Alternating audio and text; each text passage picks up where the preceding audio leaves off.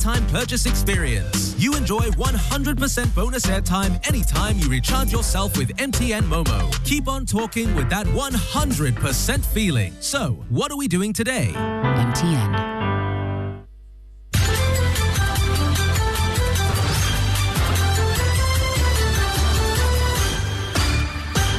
Hello, good afternoon. This is the midday news.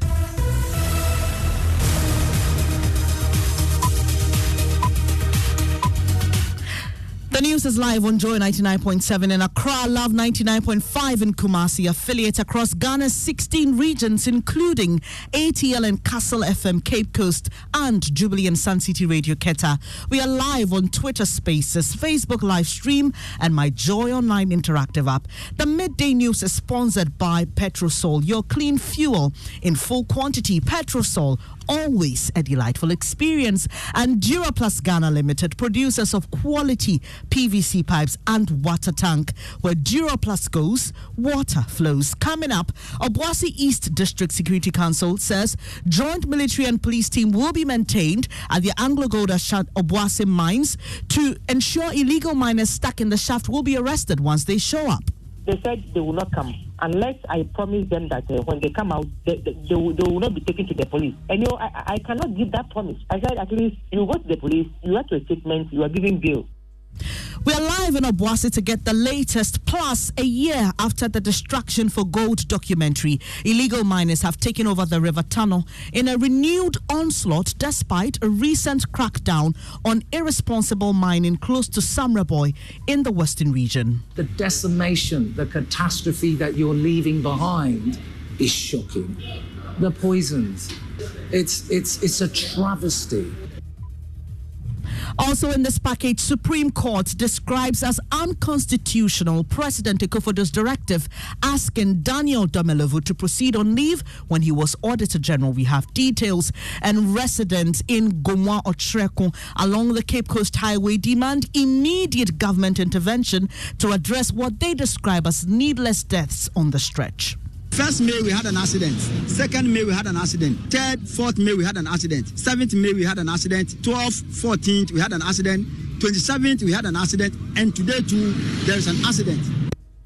But what could be the cost of the almost daily vehicular accidents on that stretch? You could see somebody, because his car is new, trying to overtake about six, seven, eight cars at a go. This road, I don't know, the indiscipline is too much.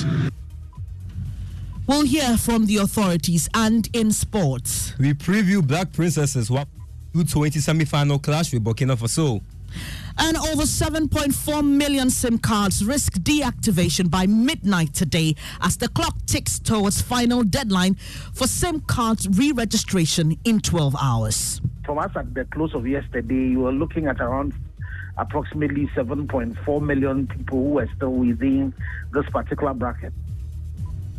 There's more as the telco's chamber assures measures are in place to secure funds in mobile money accounts of these SIM cards. We've got details of these plus more here on the midday news with me, Bernice Abubeidulansa. You want to stay for details.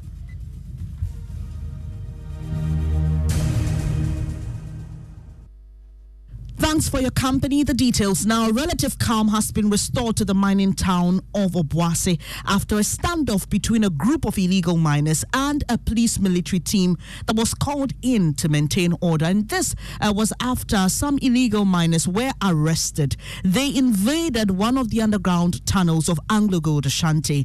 It took a reinforced police military team which responded with warning shots to disperse the angry miners who smashed windows and windscreens of buses and a pickup vehicle belonging to the company. The Obuasi East District Security Council says it will maintain a heavy security presence there uh, to ensure illegal miners that are stuck will be arrested once they come out of the pit. Here's Obuasi East DCE Faustina Amissah.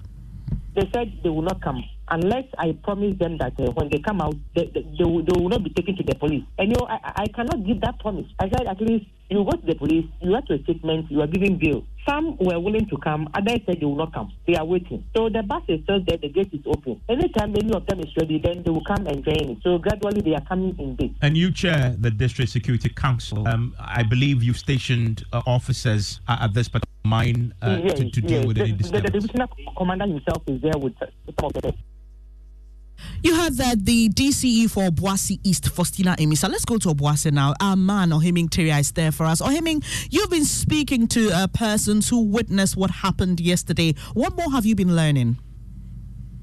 Is uh, the information from eyewitnesses and then members of the Small Scale Miners Association, whose members were said to have been trapped in that particular abandoned pit, uh, indicate that these uh, people were not in any way trapped. Uh, they had access to routes that they could have used to escape uh, from the uh, mining uh, site.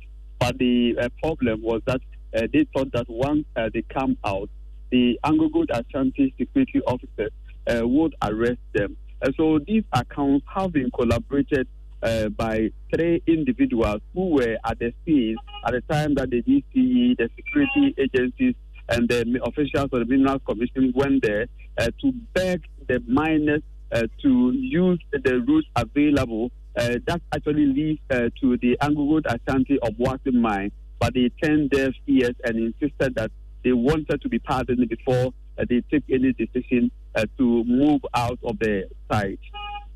And so, is that to suggest, Ohemeng, that they were not there illegally? Are they trying to justify uh, their presence in, in that part of uh, Anglo Gold Ashanti's concession? For, for the illegal miners, they do admit that their presence uh, in Anglo Gold Ashanti concession was illegal because they used unapproved means uh, to enter the concession. And when the Anglo Gold Ashanti officials closed that avenue that they used to enter, there were uh, other tunnels available. It is a very big uh, mining tunnel uh, that even a vehicle, two vehicles can even overtake each other. Uh, so these were available uh, to them, but they declined to accept that offer. But in the community, residents have been talking about yesterday's incident, of which has also led uh, to the closure of Anglo-Gold Ashanti schools in Obuasi here, uh, because according to sources, uh, the officials believe that there could be some reprisal uh, from the illegal miners. And since the school is also in the heart of the community, uh, they took that decision uh, to close it down. Though there are uh, mili- military police uh, uh, presence in the community, I've seen the military personnel patrolling the streets of Obuasi. People are going about their normal duties here, but Anglo Ashanti officials uh, wouldn't want to take chances spending. Uh, Ohemeng, just hold on for me. Let me speak to Sulemanu Koney. He's uh, the chief executive of the Chamber of Mines. Grateful to have you here this afternoon, sir. Uh, you've been in Obuasi. What's your assessment of the situation there? In fact, it's quite volatile, but as we speak, I know that the situation is calm. Um, it's becoming a nightmare for us as an industry when practically every other month we have such situations like this. So Uh, we, we need the support of everybody to quell such, such unfortunate situations. Mm. Uh, Mr. Koney, earlier this year, I engaged you. A similar situation happened at, at, another mine where uh, they had to cease operations for a couple of weeks, and you were very concerned. In fact, you actually made a direct appeal to government for the presence of military and police people uh, in some of these uh, companies, mining companies. How far have you gone with that appeal to government? Have you received a response? Well, um, this is this is work in progress. I'm, I'm sorry, I'm, I'm sitting at the airport, but this is work work in progress, and we continue to engage with government um, at various levels. We have we have requested to meet with the IGP. We continue to engage with national security. At the end of the day, we want appropriate security deployment at the various mines so that they can focus on their, their core business of mining for, for, for the country. I appreciate your time here. Sulemanu Koney is Chief Executive of the Chamber of Mines. Back to you, Ohemeng. Uh, so, um, do we know how many people are still trapped or are still stuck, as we, we've been asked to say now, in, in the pit? Uh, ben, is, uh, the number uh, keeps uh, changing, but according to information I have picked from the Small Scale Miners Association, uh, the police sources, and independent sources, uh, 83 people uh, voluntarily came out of the uh, pit yesterday, 83, and they were taken to the police station where they write their statements. But as we speak, uh, I'm told some number of the illegal miners are in there, but as sources say they may not be up to 300, but around, uh, if you add the 83 plus what uh, left in the pit, there could be about 100.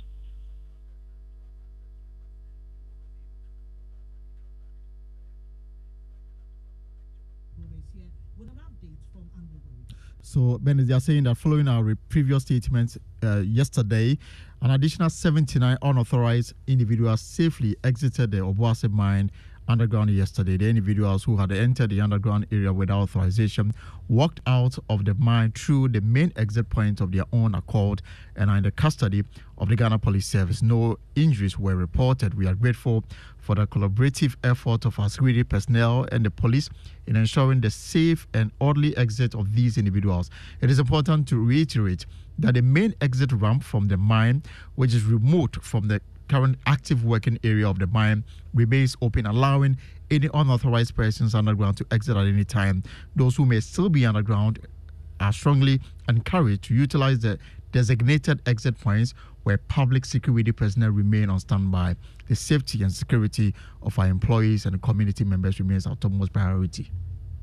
Uh, so you had the editor um, Elton Brobbey sharing with us details uh, from Anglo Gold Ashanti, and that's an update to the situation there. Let's stay a while on illegal mining. A year after the Destruction for Gold documentary, illegal miners have taken over River Tano in a renewed onslaught on the already polluted major water source. Now, this is despite a recent crackdown on irresponsible mining close to Samreboi in the Western region. The Environmental Protection Agency agency reviews disturbing levels of mercury concentration in the river at the Samreboi catch point. Love FM's Erastus Asare Donkor is back there a year after he exposed illegal mining activities polluting River Tano. Here's what he found.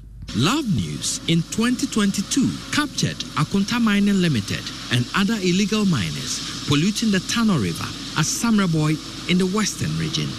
A year after producing the Destruction for Gold documentary, we went back to Samreboi to gauge the situation on the ground. Ofosua Sare Samuel is the assembly member for the Mumuni electoral area. After your last documentary, those that they were in operation, they left the site. They are no more here or destroying the land. But our tour of the adjoining villages along the Tano revealed disturbing pictures of direct active mining in the Tano River with residues directed into the Tano. Chinese miners were spotted at Boya, a farming community, driving the excavators and operating the mine themselves, contrary to mining regulations. You heard Love FM's Erastus Asare Donkor. They're away from illegal mining activities. The Supreme Court has, in a unanimous decision described as unconstitutional, the directive from the presidency that asked former Auditor General Daniel Domelevo to proceed on leave. The court also described as unconstitutional the president's appointment of an acting Auditor General while there was a substantive Auditor General. Uh, it will be recalled that the presidency in July 2020 asked then Auditor General Daniel Domelevo to proceed on leave. Uh, when Mr. Domelevo pointed this out as unlawful, his leave was further extended from 123 days to 167 days. Nine civil society groups sued the Attorney General over these directives, and after more than two years, the court agrees with them. Legal Affairs correspondent Joseph Ackah-Blay joins us with more. So, Joseph, basically, what does this decision mean? We know Mr. Domelevo has since retired. Yes, and so the court did not make any consequential orders as a result of its conclusion. In fact, the CSOs had asked that the presidency or his agents should be restrained from seeking to enforce that directive, i.e., forcing the Auditor General to take his leave or to surrender any of his power or function to another person. They had also asked that the president be restrained from exercising a constitutional power or perform a constitutional function allowing someone to exercise such functions of the Auditor General without authorization from the Auditor General himself and any other consequential orders. These three released, the court said that it could not grant them because they were moot. We know that one, Mr. Domelevo has since actually retired per the date that he said was the rightful date for his own retirement. And so that was why the court did not do that. But nonetheless, the declarations is what is very crucial at this stage because it will guide governments going forward. And the court has stated clearly that the nature of the office of the Auditor General is such that the presidency cannot be issuing such letters to ask the Auditor General to proceed on leave. Again, it cannot appoint someone to act as acting Auditor General when there's a substantive Auditor General. And so those are the key declaratory reliefs that the court announced today. And was there any response from the civil society groups that went to court or the Attorney General himself? Uh, no, not from the Attorney General's office, except the acknowledgement of the decision in open court. For the civil society organizations, they, are, they were not present here. Their lawyer, Martin Kpebu, was present, and uh, he simply says that they are happy about this decision, and in due course, the CSOs will be uh, issuing a statement and commenting on this particular matter. Um, stay with me, Joseph, because the Supreme Court again has, in a unanimous decision, declared as unconstitutional the law that allowed government to impose restrictions during the COVID 19 pandemic. Parliament in 2020 passed the Imposition of Restrictions Act to allow restrictions provided for in Article 21 of Ghana's 1992 Constitution to be enforced. Law professor and human rights advocate Kojo Appiagyei Atua, along with eight others uh, decided to go to court. They dragged government to the Supreme Court, contending the said law was unconstitutional. He further contended it was un- it unlawfully empowered the president to unilaterally suspend fundamental human rights and freedoms in the whole or a part of Ghana. Joseph, so how would the court have preferred such restrictions to be imposed? Uh, so Justice Jones Dotse indicated that the gateway to emergency powers was Article 31 of the Constitution and 32, and these were the provisions that they had made the arguments to. They had made a point that that provided an elaborate procedure for restrictions to be imposed in a manner that does not suspend human rights entirely and also does not give the presidency more or less a blank check to issue any such restrictions on fundamental human rights when they deem fit.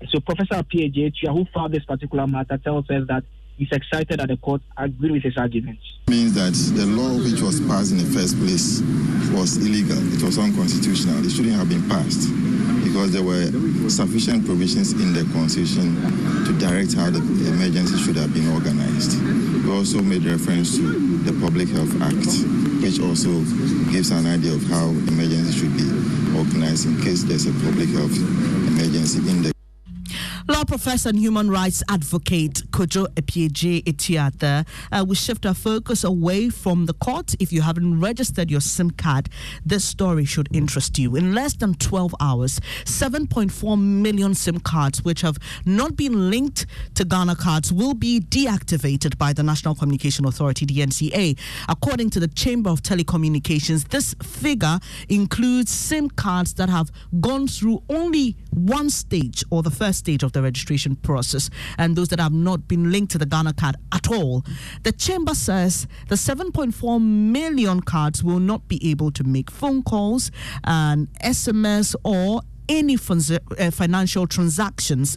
Dr. Ken Ashigbey is Chief Executive Officer of the Chamber of Tel- Telcos. Timeline given was that by the end of today, if you have not registered at all, completed your SIM registration at all, then you would be uh, deactivated.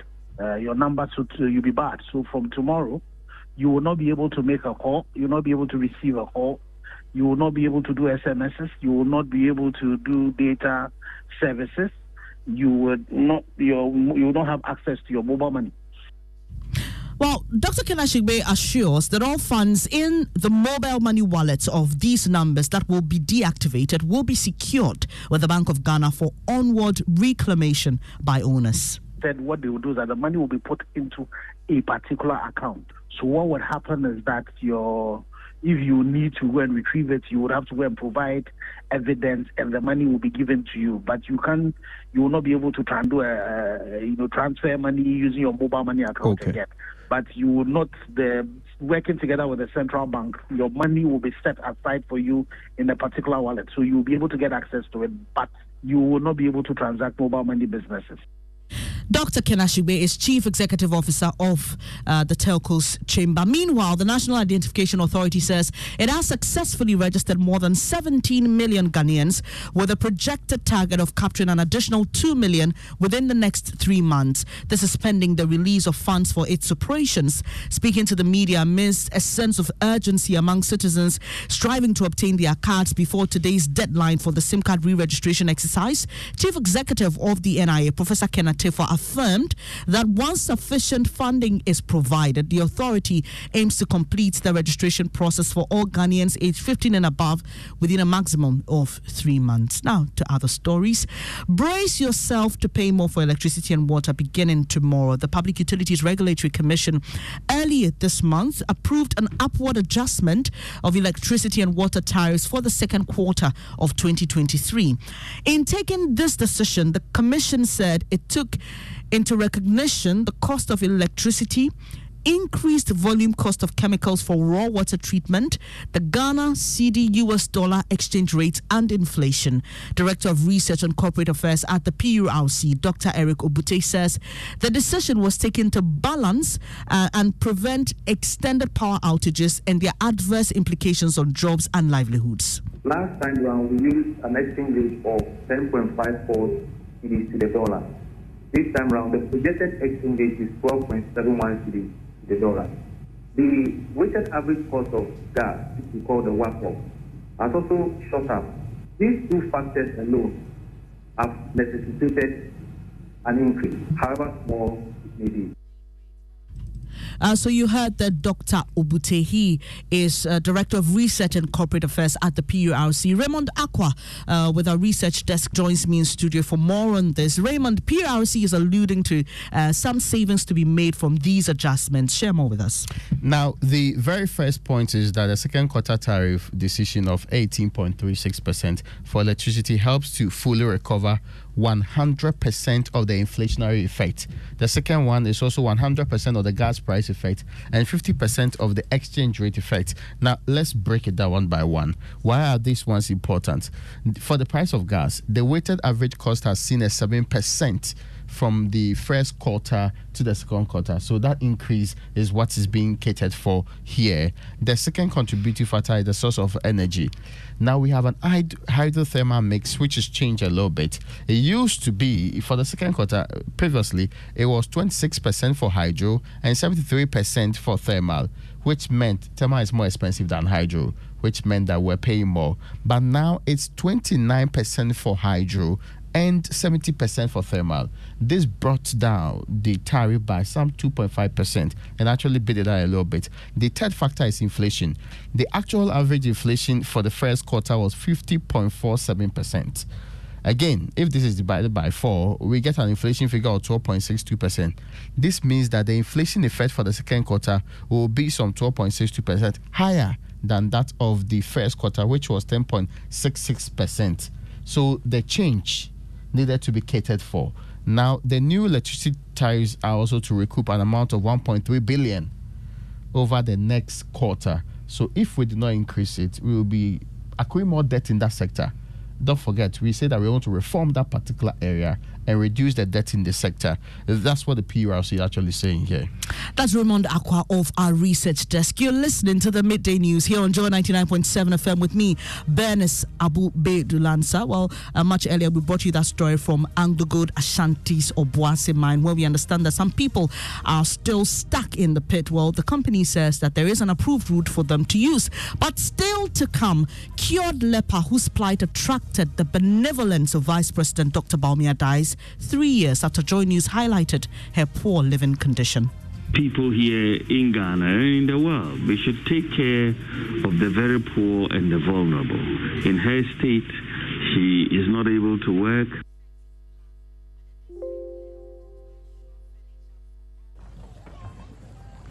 Imagine say water wake up at dawn, e no buff, e no chop, wey e vanish for your area for two weeks. Uh? You no get one drop safe inside your tank o. Hey. Hajia, our life was in dangerous. Only our neighbor get water with water tank. Water tank? Yes, water tank.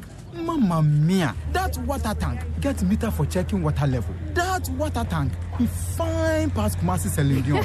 that water tank be tough like Ghana Army. That water tank, they carry water pepe, so say some no go left inside the supply tank. What a tank! That's my boss, Mr. Poncho go. Beautiful, durable, with water level indicator and accurate volume of water. Water tank. What a tank! By Duraplus.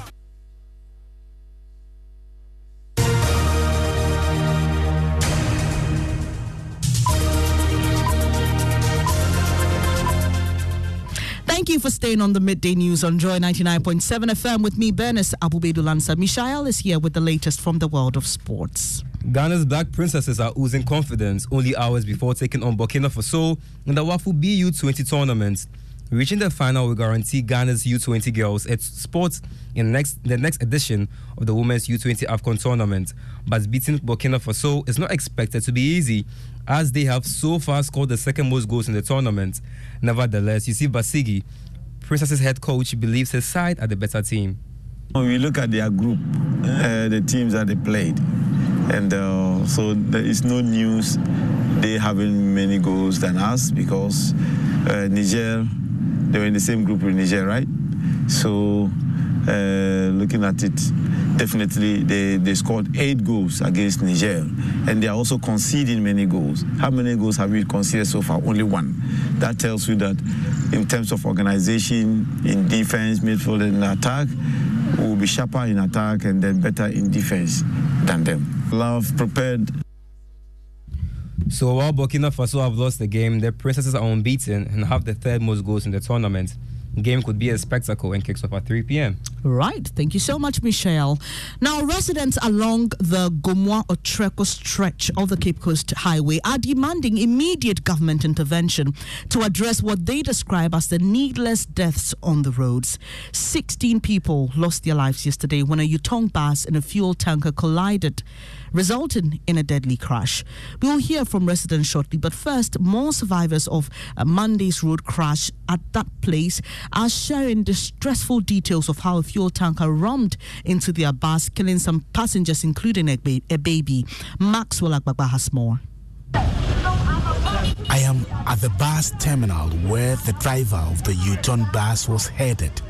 Here, I've met an executive member of the Ghana Private Road Transport Union, Bob Hagan. He lost his friend, Clement Ejapon, and two others. He was at the morgue to see them. Yesterday, he called around 8 o'clock in the morning that he had uh, a label, uh, Clement Ejapon's body. The, one leg, one hands, the body has been divided. One of the people who died in the crash, Clement Ejapon, worked with Babs Transport. Emmanuel Ejapon is the secretary of the company. He says dual carriageways or divided highways save lives. That is all we want for now.